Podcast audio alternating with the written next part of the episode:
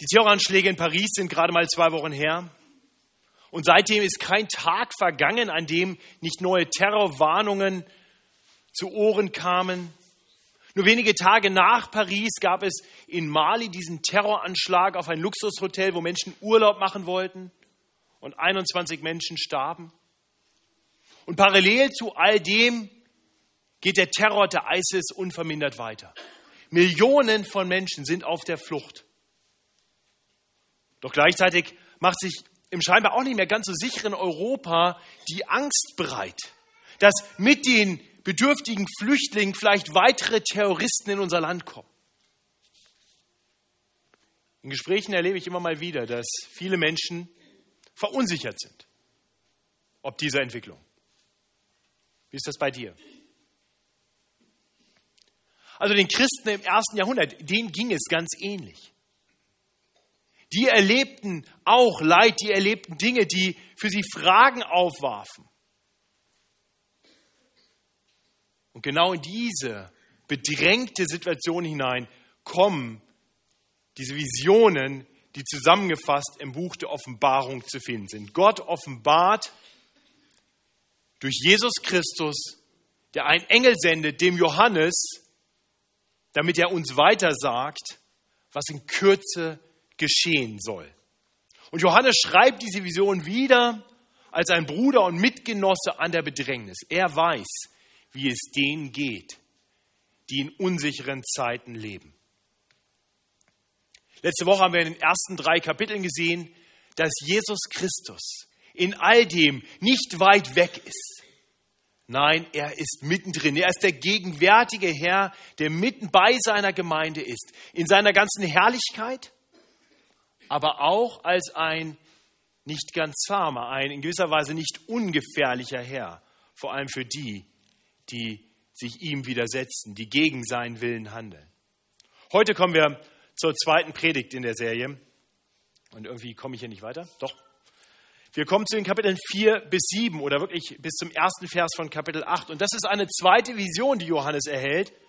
In dieser Vision, nachdem die erste Vision sich auf Erden abspielt und wirklich ein Schauen ist in die geistliche Realität dessen, was auf Erden geschieht, das heißt Jesus inmitten seiner Gemeinden, sehen wir heute in den Himmel. Wir ein, bekommen einen Einblick in himmlische Dinge. Wir sehen Gott, wir sehen Jesus Christus. Und wir werden mit hineingenommen in die Anbetung des Himmels. Und ich denke, die Funktion dieser zweiten Vision, die wir gleich im Detail betrachten wollen, ist uns mit hineinzunehmen in diese Anbetung, in dieses Staunen über unseren Gott, über unseren Herrn Jesus Christus. Und es soll uns zeigen, er hat alles im Griff. Er sitzt fest auf seinem Thron. Wir müssen nichts und niemanden fürchten. Und so ist es mein Gebet für uns heute Morgen, dass wir diese Gewissheit, diese Zuversicht und diese frohe Anbetung finden in unseren Herzen, damit sie aus unseren Herzen herauskommt und zum Zeugnis wird in dieser Welt. Die Predigt habe ich strukturiert im Prinzip entlang dieser vier Kapitel. Äh, wir wollen zuerst schauen, die atemberaubende Anbetung des Schöpfers, der auf dem Thron sitzt. Und das sehen wir in Kapitel 4. Dann wollen wir sehen, wie die Anbetung sich von Gott dem Vater wendet hin zu einem Lamm, das aussah wie geschlachtet. Dieses Lamm, das die Erlösten, äh, die Gläubigen erlöst hat. Und dann in Kapitel 6 werden wir sehen, dass dieses Lamm alles kontrolliert, alles in seiner Hand hält. Und in Kapitel 7 werden wir sehen, dass es dabei die Seinen bewahrt. Ja, eine relativ einfache Entfaltung des Predigttextes. So kommen wir zu Kapitel 4. Und ich möchte Sie einladen, die Bibel aufzumachen, die vielleicht vor Ihnen liegt oder die, die Sie mitgebracht haben. Das ist immer noch besser. Und dann finden Sie im hinteren Teil auf der Seite 283 ist das letzte Buch in der Bibel, überschrieben oben mit Offenbarung. Und da finden Sie die große Zahl 4, das ist die Kapitelangabe. Und dann die kleinen Zahlen daneben. Und das sind die Zahlen, die dann hinter dem Komma bei mir auf den Folien stehen. Und wenn Sie die Folie nicht lesen können, ist vielleicht zumindest immer die Textstellenangabe ganz hilfreich. Dann können Sie die in Ihrer eigenen Bibel mitlesen. Wir sehen am Anfang dieser zweiten Vision, wie Johannes im Geist vor den Thron Gottes im Himmel kommt. Gott selbst wird uns dann überhaupt nicht beschrieben. Dafür über all das, was Johannes um den Thron herum sieht. Also in sehr bildhafter Sprache ist da die Rede von Edelsteinen und von Regenbogen und Blitzen und Stimmen und Donnern und Fackeln und einem gläsernen, nach Kristall aussehenden Meer. Das ist eine fantastische Szenerie um diesen Thron herum. Und dann sehen wir zwei Gruppen. Wir sehen zuerst in Kapitel 4, Vers 4 um den Thron herum 24 Throne. Und auf den Thronen saßen 24 Älteste mit weißen Kleidern angetan und hatten auf ihren Häuptern goldene Kronen. Sehr wahrscheinlich handelt es sich bei diesen 24 Ältesten letztendlich um die zwölf großen Repräsentanten der alttestamentlichen Offenbarung und der zwölf großen Repräsentanten der neutestamentlichen Offenbarung, also der zwölf Stammväter Israels und die zwölf Apostel. Die sehen wir hier versammelt um den Thron Gottes herum, auf ihren Thron sitzen. Dann geht es weiter und Johannes sieht noch mehr. Er sieht nämlich vier himmlische Gestalten voller Augen, wie es hier heißt, vorn und hinten. Und dann beschreibt er diese vier Gestalten. Die erste Gestalt war gleich einem Löwen. Und die zweite Gestalt war gleich einem Stier. Und die dritte Gestalt hatte ein Antlitz wie ein Mensch. Und die vierte Gestalt war gleich einem fliegenden Adler. Und eine jede der vier Gestalten hatte sechs Flügel. Und sie waren außen und innen voller Augen. Interessant in der Offenbarung ist, dass es ganz viele Dinge aus dem Alten Testament aufgreift, äh, ganz viele Bilder wirklich auch aufgreift. Und was hier beschrieben wird, ist ein Bildnis für das, was zum Beispiel der Prophet Hesekiel beschrieben hat. Und er erklärt uns, der Prophet Hesekiel erklärt das, dass dies die Cherubim sind, die höchsten Engel, die auch über der Bundeslade waren. Also die, die höchsten himmlischen Wesen und die bedeutendsten Vertreter wirklich des Alten Testaments und des Neuen Testaments, die zusammen versammeln sich um diesen Thron. Und Johannes kommt jetzt mitten in ihre Gegenwart. Er wird im Geist dort hineinversetzt. Und so fantastisch das Bild ist, ist vielleicht gut, wenn wir uns da mal mit, mit, mit hineinbegeben. Jetzt stell dir mal vor, du kommst in eine Szenerie, wo Johannes ist nur ein, frommer Mann. Ja? stell dir vor, du kommst in eine Szenerie, wo die versammelt sind, die du am höchsten achtest von allen. Ja, wer auch immer das sein mag, deine Lieblingspromis oder wer auch immer. Die sind alle da. Aber nicht nur die, sondern überhaupt die bedeutendsten Menschen aller Zeiten. Alle stehen da rum und du kommst mitten unter sie. Und dann, und dann stell dir vor, dann kommen auch noch aus dem Himmel die, die mächtigsten Wesen, die du dir vorstellen kannst. Und du stehst mitten unter ihnen. Und Johannes, könnte ich mir vorstellen, hat vielleicht das Anliegen, erstmal ein paar Fragen zu stellen, zu staunen und zu sagen, Mann. Aber dann sieht er, wie sie alle auf ihre Knie gehen. Und es geht gar nicht um sie. Sie schauen alle nur auf den einen auf dem Thron. Anbetung. Anbetung dessen, der auf dem Thron sitzt, inmitten dieser Szenerie und dieser Gestalten. Und dann lesen wir weiter, wie diese Gestalten in einen wunderbaren Lobpreis ausbrechen. Die vier himmlischen Gestalten loben ihn Tag und Nacht und dann heißt es, sie loben ihn mit den Worten, heilig, heilig, heilig ist Gott der Herr, der Allmächtige, der da war und der da ist und der da kommt. Und wenn die Gestalten dann Preis und Ehre und Dank gegeben haben, dem, der auf dem Thron saß, der da lebt von Ewigkeit zu Ewigkeit, fielen die 24 Ältesten nieder vor dem, der auf dem Thron saß und beten, beteten den an, der da lebt, von Ewigkeit zu Ewigkeit. Und legten die Kronen, die sie bekommen hatten, legten ihre Kronen nieder vor dem Thron und sprachen, Herr unser Gott, du bist würdig zu nehmen Preis und Ehre und Kraft, denn du hast alle Dinge geschaffen. Und durch deinen Willen waren sie und wurden sie geschaffen. Was für eine Anbetung. Und das ist die Anbetung, die Gott gebührt. Das ist die Anbetung der frommen Männer von alters her. Das ist die Anbetung des Himmels und das ist die Anbetung, die Gott auch von dir und mir bekommen sollte. Denn das, was die hier sagen, das ist wahr. Gott ist heilig, heilig, heilig. Er ist vollkommen rein, ohne irgendetwas Böses. Er ist wunderbar, er ist rein, perfekt, gut und er ist allmächtig. Er vermag alles zu tun. Nichts und niemand kann ihn aufhalten. Er ist allmächtig. Und das nicht nur im Hier und Jetzt, nein, er ist von Ewigkeit zu Ewigkeit.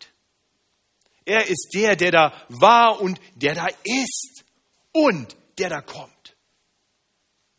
Ja, er ist der Schöpfer aller Dinge. Durch seinen Willen sind sie entstanden. Kennst du diesen Gott? Ihm verdankst du dein Leben und alles, was du hast. Er ist der Ewige und was er will, das geschieht. Er regiert über alle Dinge. Und wie wir sehen, der ganze Himmel betet ihn an. Herr, unser Gott, du bist würdig zu nehmen Preis, Ehre und Kraft. Und möge das nicht nur die Anbetung im Himmel sein, sondern die Anbetung, die Gott von dir und mir bekommt. Durch unsere Worte und durch unser Leben. Dass wir ihn erkennen als den, der auf dem Thron sitzt und der alle Anbetung verdient. Das ist die himmlische Anbetung, die atemberaubende Anbetung des Schöpfers auf dem Thron, die wir in Kapitel 4 sehen. Dann kommen wir zu Kapitel 5. In Kapitel 5 scheint es fast so, als wenn die, die Vision, die Johannes hat, Johannes schaut auf, auf Gott den Vater, er sieht die Szenerie und er sieht, wie sie alle vor dem Thron niedergehen und es, und es nimmt uns fast so mit, als wenn die Kamera jetzt einzoomt und zwar quasi auf den Thron und zwar auf die rechte Hand und das, was der, was der Herr auf dem Thron in seiner rechten Hand hält. Da heißt es in Vers 1, und ich sah in der rechten Hand dessen, der auf dem Thron saß, ein Buch, beschrieben, innen und außen versiegelt mit sieben Siegeln. Und ich sah einen starken Engel, der rief mit großer Stimme, wer ist würdig, das Buch aufzutun und seine Siegel zu brechen? Und niemand, weder im Himmel noch auf Erden noch unter der Erde, konnte das Buch auftun und hineinsehen. Und ich weinte sehr weil niemand für würdig befunden wurde, das Buch aufzutun und hineinzusehen. Nun, uns fehlt jetzt hier die Erklärung, um was es sich bei diesem Buch eigentlich genau handelt. Aber ganz offensichtlich ist dieses Buch ein Buch von größter Bedeutung. Der Apostel Johannes bricht in Tränen aus, weil, weil scheinbar niemand da ist, der, der die Siegel aufbrechen kann, der das Buch öffnen kann. Nur die die Offenbarung ist voller Symbolik und, und dieses Buch, das wird im, im Fortgang dann deutlich, dieses Buch ist offensichtlich wirklich der große Plan Gottes zur Erlösung dieser Welt. Die Dinge, die noch geschehen müssen, der Ratschluss Gottes.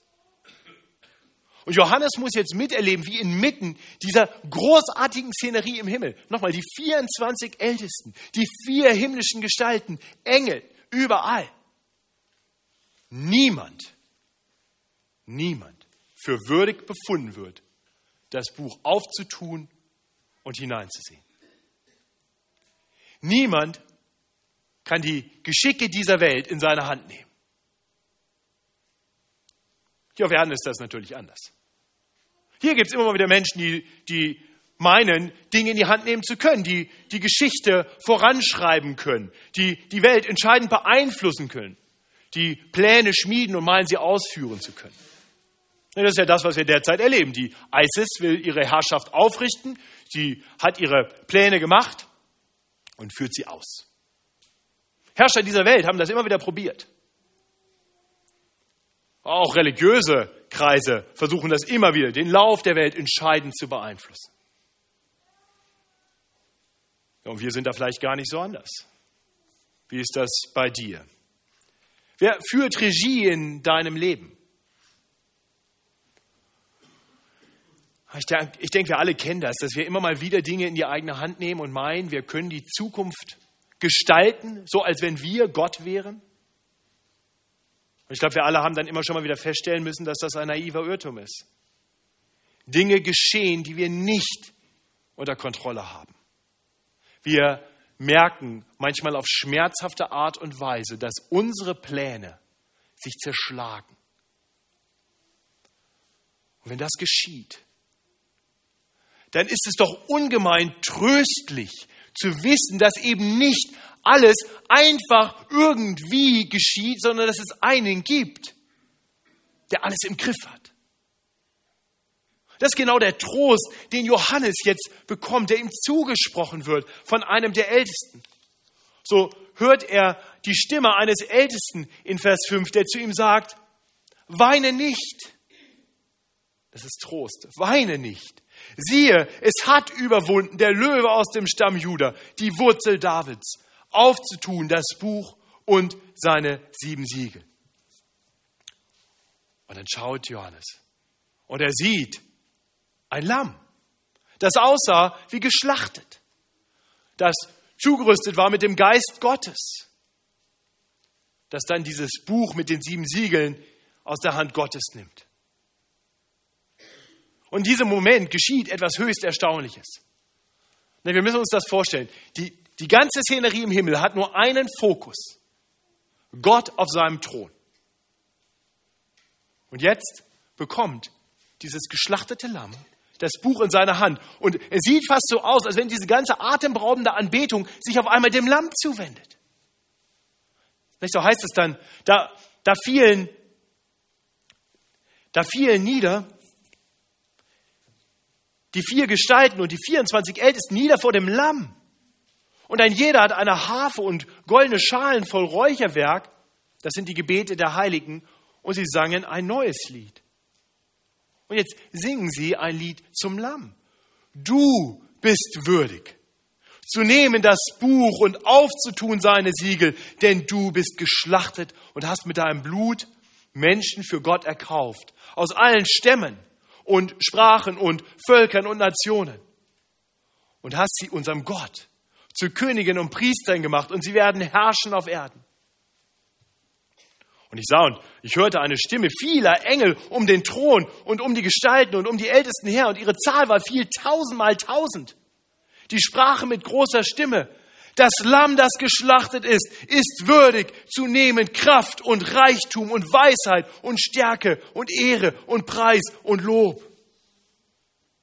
Und jedes Geschöpf, das im Himmel ist und auf Erden und unter der Erde und auf dem Meer und alles, was darin ist, hörte ich sagen, dem, der auf dem Thron sitzt und dem Lamm sei Lob und Ehre und Preis und Gewalt von Ewigkeit zu Ewigkeit. Und die vier Gestalten sprachen Amen und die Ältesten fielen nieder und beteten an. Wow. Jetzt auf einmal geht diese ganze atemberaubende Anbetung nicht mehr nur zu Gott auf dem Thron, sondern auch zu dem Lamm. Nur am Rande bemerkt, eine interessante Stelle für die, die behaupten, dass das Lamm nicht Gott wäre. Der ganze Himmel betet das Lamm an. Aber die entscheidende Frage für uns ist, wer ist dieses Lamm? Was hat es damit auf sich? Der Älteste hatte dieses Lamm ja ganz seltsam beschrieben, nämlich als den Löwen aus dem Stamm Juda und die Wurzel Davids. Nun, wer das Alte Testament etwas kennt, der kann damit was anfangen. Der sagt, okay, der, der Löwe aus dem Stamm Juda, der Stamm Juda war einer der zwölf Stämme Israels und ähm, Mose, äh, äh Jakob, als er stirbt, segnet er die, die Stämme und spricht Juda zu, ähm, und sagt, aus dir soll einer kommen, der Löwe aus dem Stamm Jude, der ewig regieren wird. Also es war eine Verheißung aus dem Alten Testament, ein, ein Löwe, ein Herrscher, ein mächtiger Herrscher aus dem Stamm Juda sollte über das Volk Gottes herrschen. Und, und dann später war König David, dem größten aller Könige Israel, zugesagt worden, dass er ein Nachkomme haben würde, eine Wurzel, die aus ihm kommen würde. Ein, ein Nachkomme Davids, wiederum ein ewiger König, der für alle Zeit herrschen wird. Ja? Das heißt, der, der Löwe aus dem Stamm Juda und die Wurzel Davids, das ist letztendlich das Gleiche. Das ist der verheißene König, auf den Israel schon lange wartet. Doch dann sieht Johannes einen, der aussieht wie ein Lamm, das geschlachtet war. Und auch das ist tief verankert im Alten Testament. Wir sehen im Alten Testament immer wieder, dass Gottes Volk Opfer bringen muss dass Opfer dargebracht werden müssen. Warum? Nur weil Gott heilig, heilig, heilig ist und wir Menschen es nicht sind. Gott ist rein und perfekt und in seine Gegenwart können Menschen, die Schuld auf sich geladen haben, nicht kommen. Und weil alle Menschen Schuld auf sich geladen haben, werden wir von Gott komplett getrennt. Und Gott hat dem Volk Israel einen Weg gegeben, wie sie zu diesem Gott kommen können. Unsere Schuld wird stellvertretend auf ein Opfertier gelegt, das dann stellvertretend für unsere Schuld stirbt, sodass wir Menschen wieder Zugang zu Gott haben. Das ist das, was das Opferlamm tat. Es nahm symbolisch die Schuld des Volkes auf sich, sodass Menschen zu Gott kommen konnten. Das Problem war nur im Alten Testament, dass diese Opfertiere ständig gebracht werden mussten. Jeden Tag mehrfach. Weil es so sicher war, nein, sicherer war als das Arme in der Kirche, dass die Menschen wieder sündigen würden und wieder ihren Zugang zu Gott nicht haben würden, weil sie wiederum nicht rein wären und vor dem heiligen Gott nicht bestehen konnten. Und deswegen kommt Opfer um Opfer um Opfer um Opfer und es hört niemals auf bis dann das Opfer kommt, auf das alle anderen Opfer eigentlich nur hinweisen. Ein perfektes Opfer, ein ein für allemal Opfer. Dieses Opfer musste gebracht werden, damit Menschen für alle Zeit mit Gott versöhnt sein können. Und so wartet Israel darauf, dass ein solches Opfer kommt. Und dann steht Johannes der Täufer eines Tages am Jordan und sieht einen auf sich zukommen, Jesus. Und er erkennt ihn von weitem und sagt, siehe, das Lamm Gottes, das der Welt Sünde trägt. Jesus Christus ist dieses Lamm. Er ist das Lamm, das geschlachtet ward, denn Jesus Christus lebte hier auf Erden allein so, wie wir hätten leben sollen. Er war heilig. Er war frei von aller Schuld. Und dann ging er ans, Kreuz, das stellvertretende Opfer, das für uns gebracht wurde. Und sein Blut musste fließen.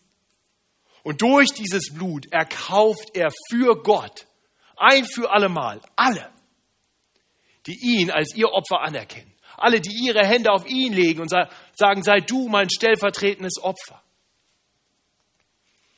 Und das hat Jesus getan. Das Opfer ist gebracht worden.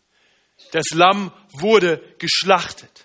Und in seiner Vision sieht Johannes Jesus hier wie ein Lamm, das geschlachtet ward um dadurch Menschen aus allen Stämmen und Sprachen und Völkern und Nationen für Gott zu erkaufen. Durch dieses Lamm, das geschlachtet war, das ist am dritten Tage auferstanden. Jesus Christus lebt. Und so ist dieses Lamm, wiederum, das ist eine, ein Bild, eine Vision von dem, was Johannes dort sieht. So ist dieses Lamm im Himmel, in der Gegenwart Gottes und wird dort angebetet. Das ist das Lamm, was wir hier sehen. Dieses Lamm ist würdig zu nehmen, das Buch, und aufzutun seine Siegel. Jesus ist derjenige, der jetzt die Regie übernimmt und den guten Plan Gottes ausführt. Kennst du dieses Lamm? Weißt du, dass dieses Lamm für dich geschlachtet wurde? Durch sein Blut kannst du mit Gott versöhnt sein. Und wenn du bisher dein, dein Leben noch für dich selber lebst, noch selber versuchst, die Regie in deinem Leben zu haben, alles unter dem Griff zu haben, dann sieh doch ein, das ist zum Scheitern verurteilt. Und gib dem die Kontrolle, der sie ohnehin hat. Lass dieses Lamm in deinem Leben regieren. Wende dich ihm zu und gehöre zu denen, die erkauft worden sind, befreit sind von ihrer Schuld. Für Gott um mit ihm zu herrschen eines Tages. Sieh auf Jesus. Stimm mit ein in diese Anbetung, denn er allein ist würdig zu nehmen Kraft und Reichtum und Weisheit und Stärke und Ehre und Preis und Lob. Und wir werden Kapitel 5 sehen, eines Tages werden alle mit einstimmen und dies erkennen und bekennen. Und für all die, die Jesus schon auf Erden zu Lebzeiten erkannt haben als ihren Herrn, als das Lamm, das regiert, wird es dann eine wunderbare, eine atemberaubende Anbetung sein, die nie mehr aufhört. Aber noch ist es nicht so weit. Noch ist unsere Anbetung immer wieder überlagert, weil wir in einer Welt leben, in der wir das Lamm aus dem Blick verlieren und das sehen, was uns vor Augen ist. Alle Nöte, alles Leid. Und davon lesen wir in Kapitel 6. Das Lamm, Jesus Christus, öffnet die Siegel. Wir sollten, bevor wir uns den Siegeln zuwenden, aber eines bedenken. Viel entscheidender als zu verstehen, was es jetzt mit den einzelnen Siegeln genau auf sich hat, ist etwas ganz anderes. Das alles Entscheidende ist zu sehen, wer diese Siegel auftut, wer die Kontrolle über diese Dinge hat. Das Lamm Gottes hat das alles im Griff. Er bricht die Siegel auf. Er sorgt dafür, dass diese Dinge geschehen. Jesus selbst hatte das angekündigt. Wir haben vorhin die Worte aus Lukas 21 gehört. Und das geschieht nicht einfach so, das ist nicht außerhalb seiner Kontrolle, das ist das, was er kontrolliert, denn er ist würdig. Und so sehen wir bei den ersten vier Siegeln Dinge, die mehr oder minder gleichzeitig oder parallel geschehen. Wir sehen, wie vier Reiter ausgehen, jeweils auf, auf einem Pferd aus dem Himmel kommen zur Erde äh, unterwegs und sie symbolisieren wirklich das, was Jesus jetzt zulässt. Er lässt zu, dass diese Welt in gewisser Weise anfängt, sich selbst zu richten. Und wir sehen, wie Kriege kommen und Hungersnöte und der Tod. Und das erklärt uns unsere Welt. Die Welt, in der wir leben, ist eine Welt voller Leid, voller Katastrophen, voller Kriege und Hungersnöte und Tod. Ich denke, diese vier Reiter sind schon lange unterwegs. Und dann sehen wir, wie Jesus das fünfte Siegel öffnet. Der Fokus ändert sich. Und jetzt sieht Johannes die, die umgebracht worden waren, wie es dann heißt, um des Wortes Gottes und um ihres Zeugnisses willen. Das sind die Märtyrer. Einige von diesen wurden umgebracht, schon zu Lebzeiten von Johannes. Andere sterben heute noch um ihres Zeugnisses für Christus willen. Und die Märtyrer werden uns jetzt hier gezeigt vor dem Thron Gottes, wie sie Sehnsucht danach haben, dass Gott doch endlich alle Feinde besiegen und alles Leid beenden möge. Wann wird die Herrschaft Gottes endlich aufgerichtet? Wann wird das Leid in dieser Welt ein Ende haben? Mal ganz ehrlich, wie geht's dir? Kannst du, kannst du dich identifizieren mit dem Ruf der Märtyrer vor dem Thron Gottes? Wann? Wie lange noch? Sie rufen, Herr, du Heiliger und Wahrhaftiger, wie lange richtest du nicht? Und rächst nicht unser Blut an denen, die auf Erden wohnen. Aber in seiner großen Weisheit ist es noch nicht so weit. Der Herr hat seinen großen Rettungsplan noch nicht vollendet und so folgt dann das sechste Siegel. Und das wird uns dann beschrieben und das klingt ein bisschen wie das Ende der Welt. Ja, da heißt es, und ich sah, als das sechste Siegel, als es das sechste Siegel auftat, da geschah ein großes Erdbeben und die Sonne wurde finster wie ein schwarzer Sack und der ganze Mond wurde wie Blut. Und die, er die Sterne des Himmels fielen auf die Erde wie ein Feigenbaum seine Feigen abwirft, wenn er vom starken Wind bewegt wird. Und der Himmel wich wie eine Schriftrolle, die zusammengerollt wird und alle Berge und Inseln wurden wegbewegt von ihrem Ort. Kosmische Phänomene. Und die Könige auf Erden ist also nicht irgendwo nur ein kleines Erdbeben. Die Könige auf Erden und die Großen und die Obersten und die Reichen und die Gewaltigen und alle Sklaven und alle Freien verbargen sich in den Klüften und Felsen der Berge und sprachen zu den Bergen und Felsen, fallt über uns und verbergt uns vor dem Angesicht dessen, der auf dem Thron sitzt und vor dem Zorn des Lammes. Denn es ist gekommen der große Tag ihres Zorns und wer kann bestehen? Dieser Tag wird kommen. Und jeder wird erkennen, dass Gott allein im Regiment sitzt. die Könige auf Erden und die Großen und die Obersten und alle. Aber hier lesen wir nichts von himmlischer Anbetung. Nein, im Gegenteil, die Menschen werden voller Angst und Schrecken versuchen, sich vor Gott zu verbergen, weil sie den Zorn Gottes abbekommen. Das passt vielleicht nicht in unser Gottesbild. Der Zorn Gottes ist keine blinde Wut. Gott verliert hier nicht die Kontrolle. Nein, es ist sein ganz kontrollierter, sein gerechter Zorn. Der Zorn, nach dem sich die Märtyrer gesehnt haben. Der Zorn über alles Böse und über jede Ungerechtigkeit. Das Problem dabei ist nur, dass, dass keiner von uns aus vor, vor Gottes Zorn sicher wäre. Weil, weil wir doch auch alle Ungerechtigkeit in uns haben. Und von daher ist das eine, eine ganz wichtige Frage. Es ist gekommen, der große Tag des Zorns. Und wer kann bestehen? Wer kann da bestehen? Unsere einzige Hoffnung, unsere einzige Hoffnung ist, dass, dass der vollkommen gerechte Gott, den wir hier sehen, ihm zugleich der gnädige Gott ist, der seinen eingeliebten Sohn in diese Welt gesandt hat als das Lamm Gottes, das um der Welt Sünden willen starb. Das heißt, wenn du das Lamm kennst, wenn du darum weißt, dass Jesus deine Schuld am Kreuz von Golgatha gesühnt hat, dann musst du keine Angst haben. Dann ist dieser Schrecken, der hier beschrieben wird, nicht für dich. Genau das sehen wir dann in Kapitel 7.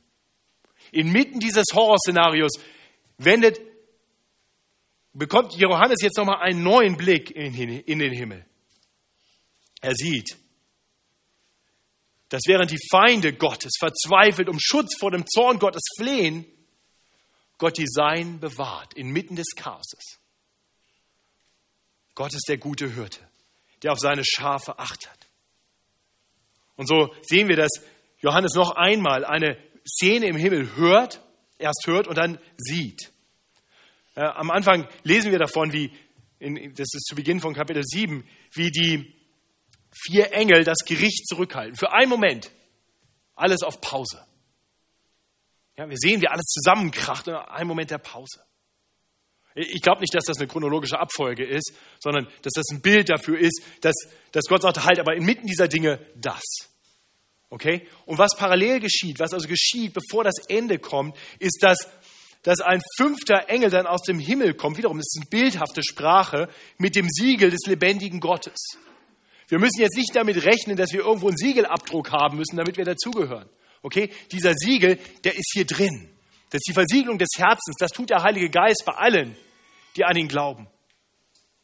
Dieser Engel ist unterwegs und versiegelt Gottes Volk. Und dann bekommen wir das Volk Gottes zu sehen. Erst hört Johannes von diesem Volk. Er hört die Zahl derer, die versiegelt wurden, 144.000 die versiegelt waren aus allen Stämmen Israels, sondern hörte eine Auflistung von zwölf Stämmen, jeweils zwölftausend. Und nachdem er das gehört hat, bekommt er jetzt einen Blick darauf. Und er sieht eine große Schar, die niemand zählen konnte. Aus allen Nationen und Stämmen und Völkern und Sprachen, die standen vor dem Thron und vor dem Lamm, angetan mit weißen Kleidern und mit Palmzweigen in ihren Händen und riefen mit großer Stimme, das Heil ist bei dem, der auf dem Thron sitzt, unserem Gott und dem Lamm. In diesen Lobpreis stimmen dann alle Engel mit ein. Und Johannes wundert sich wieder und wie schon zuvor kommt einer der Ältesten ihm zur Hilfe und erklärt ihm, was es jetzt damit auf sich hat, mit dem, was er erst hört und dann sieht. Und so heißt es dann im Fortgang, ab Vers 14, Kapitel 7, Vers 14. Diese sind es, die gekommen sind aus der großen Trübsal und haben ihre Kleider gewaschen und haben ihre Kleider hell gemacht im Blut des Lammes. Darum sind sie vor dem Thron Gottes und dienen ihm Tag und Nacht in seinem Tempel. Und der auf dem Thron sitzt, wird über ihnen wohnen und sie werden nicht mehr hungern, noch dürsten. Es wird auch nicht auf ihnen lasten die Sonne oder irgendeine Hitze. Denn das Lamm mitten auf dem Thron wird sie weiden und leiten zu den Quellen des lebendigen Wassers. und Gott wird abwischen alle Tränen von ihren Augen. So, wenn Jesus Christus, das Lamm Gottes, dein Herr ist, dann wird dieser Text richtig persönlich. Denn du bist mitten dabei. Johannes sieht in den Himmel und er sieht dich inmitten dieser Menschen. Ist dir das klar? Diese große Schar, das sind die Gläubigen aller Zeiten, aus allen Völkern und Nationen. Und mitten unter ihnen, du. Ist das nicht großartig? Das Lamm hat dich erkauft mit seinem Blut. Du, der du keine weißen Kleider hattest, diese weißen Kleider entsprechen der Gerechtigkeit, der Heiligkeit, die, die vor Gott notwendig ist. Die, die werden dir angezogen, die bekommst du, weil du reingewaschen bist, so absurd das klingen mag, durch das Blut des Lammes. Weil Jesu Blut für dich geflossen ist, bist du von deiner Schuld befreit und bist mit seiner Gerechtigkeit umkleidet, sodass du da sein kannst. Und du bist da. Und Johannes sagt, Jesus sagt Johannes hier, schau, Johannes, ich will dich ermutigen. Und, und mit dir will ich alle ermutigen, die, die durch dieses Leben gehen und die Not erleben und Schwierigkeiten und Leid und bei denen Tränen fließen. Und ich möchte euch einen Blick geben auf das, was sein wird. Schau, Christian, schau, Gisela, schau, Edith, da bist du. beim Lamm, um den Thron herum. Da bist du. Bist du dabei? Dann preis den Herrn. Stimm ein in den Lobpreis vor dem Thron Gottes. Schon hier auf Erden, auf das noch viele es hören mögen, damit sie auch dabei sind. Noch ist Zeit. Aber das siebte Siegel wird aufgebrochen werden vom Lamm. Das ist der letzte Vers, den wir heute bedenken wollen, in Kapitel 8, Vers 1. Da sehen wir, wie das siebte Siegel aufgebrochen wird. Und als das Lamm das siebte Siegel auftat, entstand eine Stimme, eine Stille im Himmel, etwa eine halbe Stunde lang. Das ist der Horror. Das ist der Horror des Endgerichts. Da wird für einen Moment allen im Himmel der Atem stocken. Ihr kennt Filme der Horrorszene, wo wir nicht mehr atmen. Und dann wendet sich alles wieder dem Thron zu und der Lobpreis geht weiter für alle Ewigkeit. Amen und Amen. Lasst ihn uns loben mit unseren Liedern und mit unserem Leben. Himmlischer Vater, danke, dass du auf deinem Thron sitzt. Danke für dein Lamm, das geschlachtet ward und das alle, die an ihn glauben, reingewaschen hat von aller Schuld.